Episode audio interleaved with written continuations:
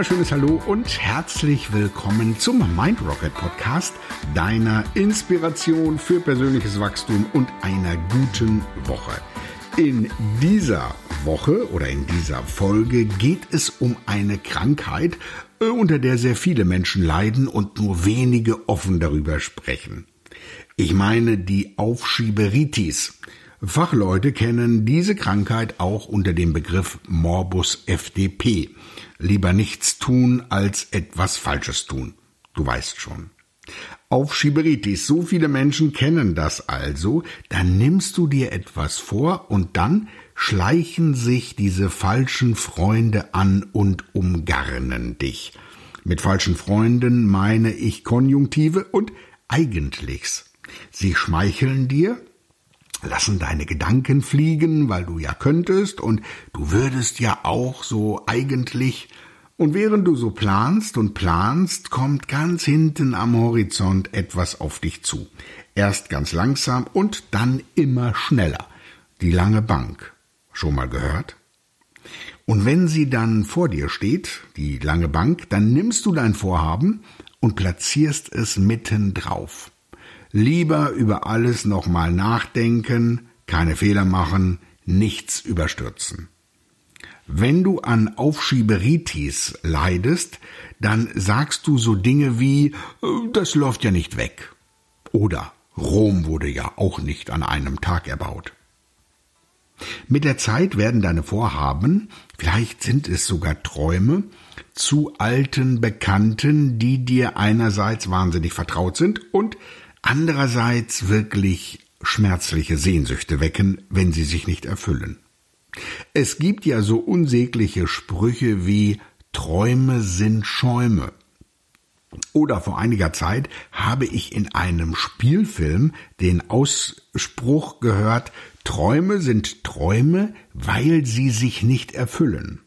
Naja, diese Ansicht kann man haben, muss man aber nicht, ich sage lieber, wenn du dir deine Träume bewahren möchtest, schlaf weiter.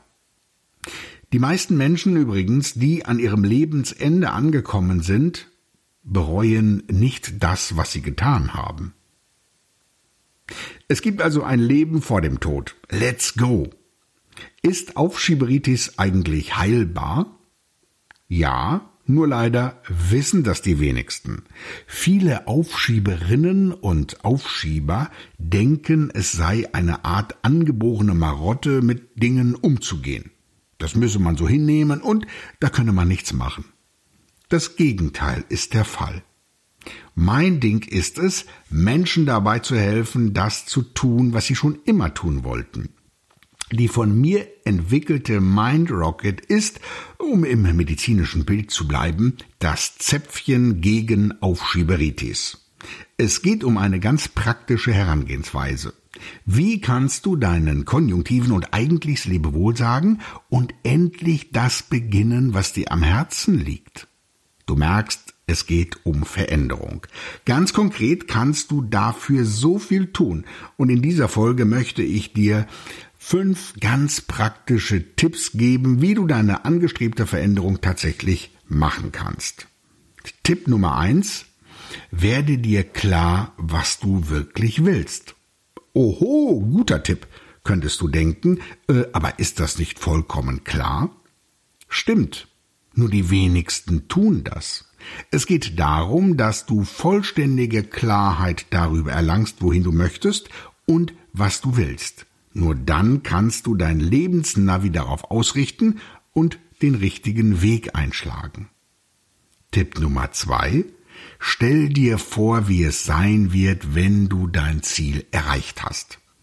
Setz dich hin, entspann dich, wenn du magst, schalte dir Musik an, schließe die Augen und lass die Veränderung, also deine tolle Zukunft, wie einen Film vor deinem geistigen Auge ablaufen und genieße ihn mit allen Sinnen.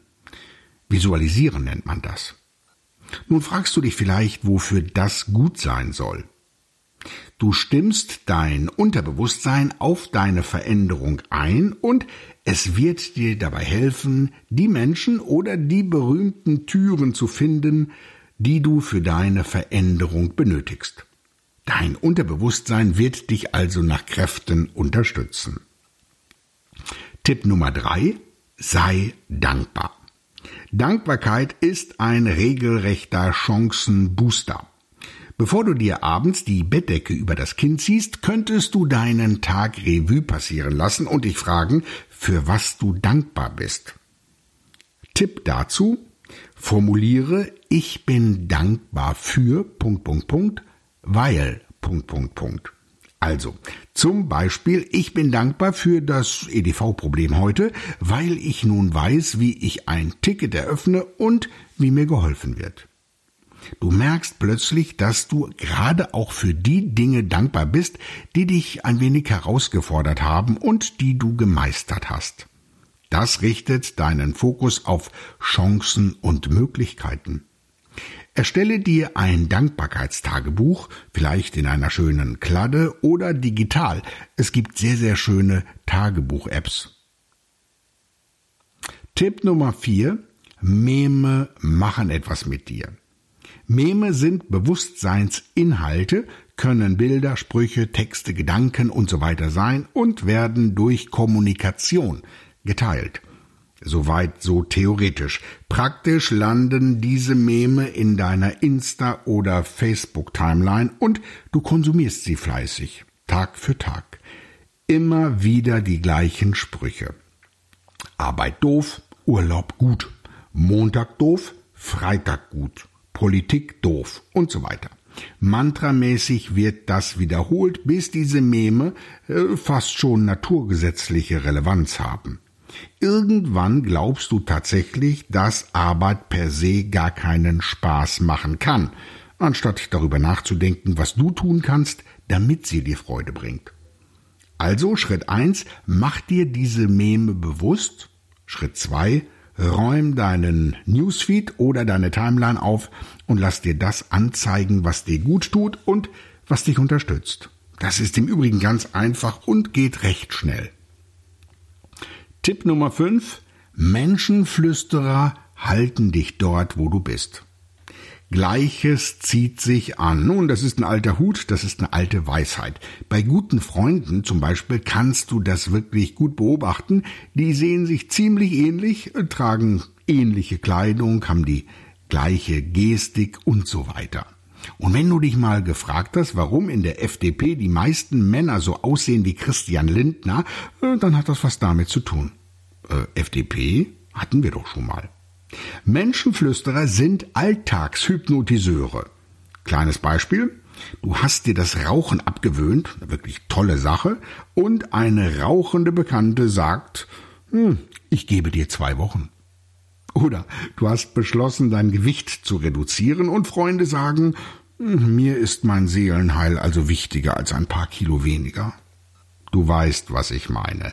Jim Rohn, einer der ersten bekannten Motivationstrainer in den USA, sagte einmal, du bist der Durchschnitt der fünf Menschen, mit denen du die meiste Zeit verbringst. Und wenn du jetzt mal deine Kontakte durchgehst, da ist was dran, oder?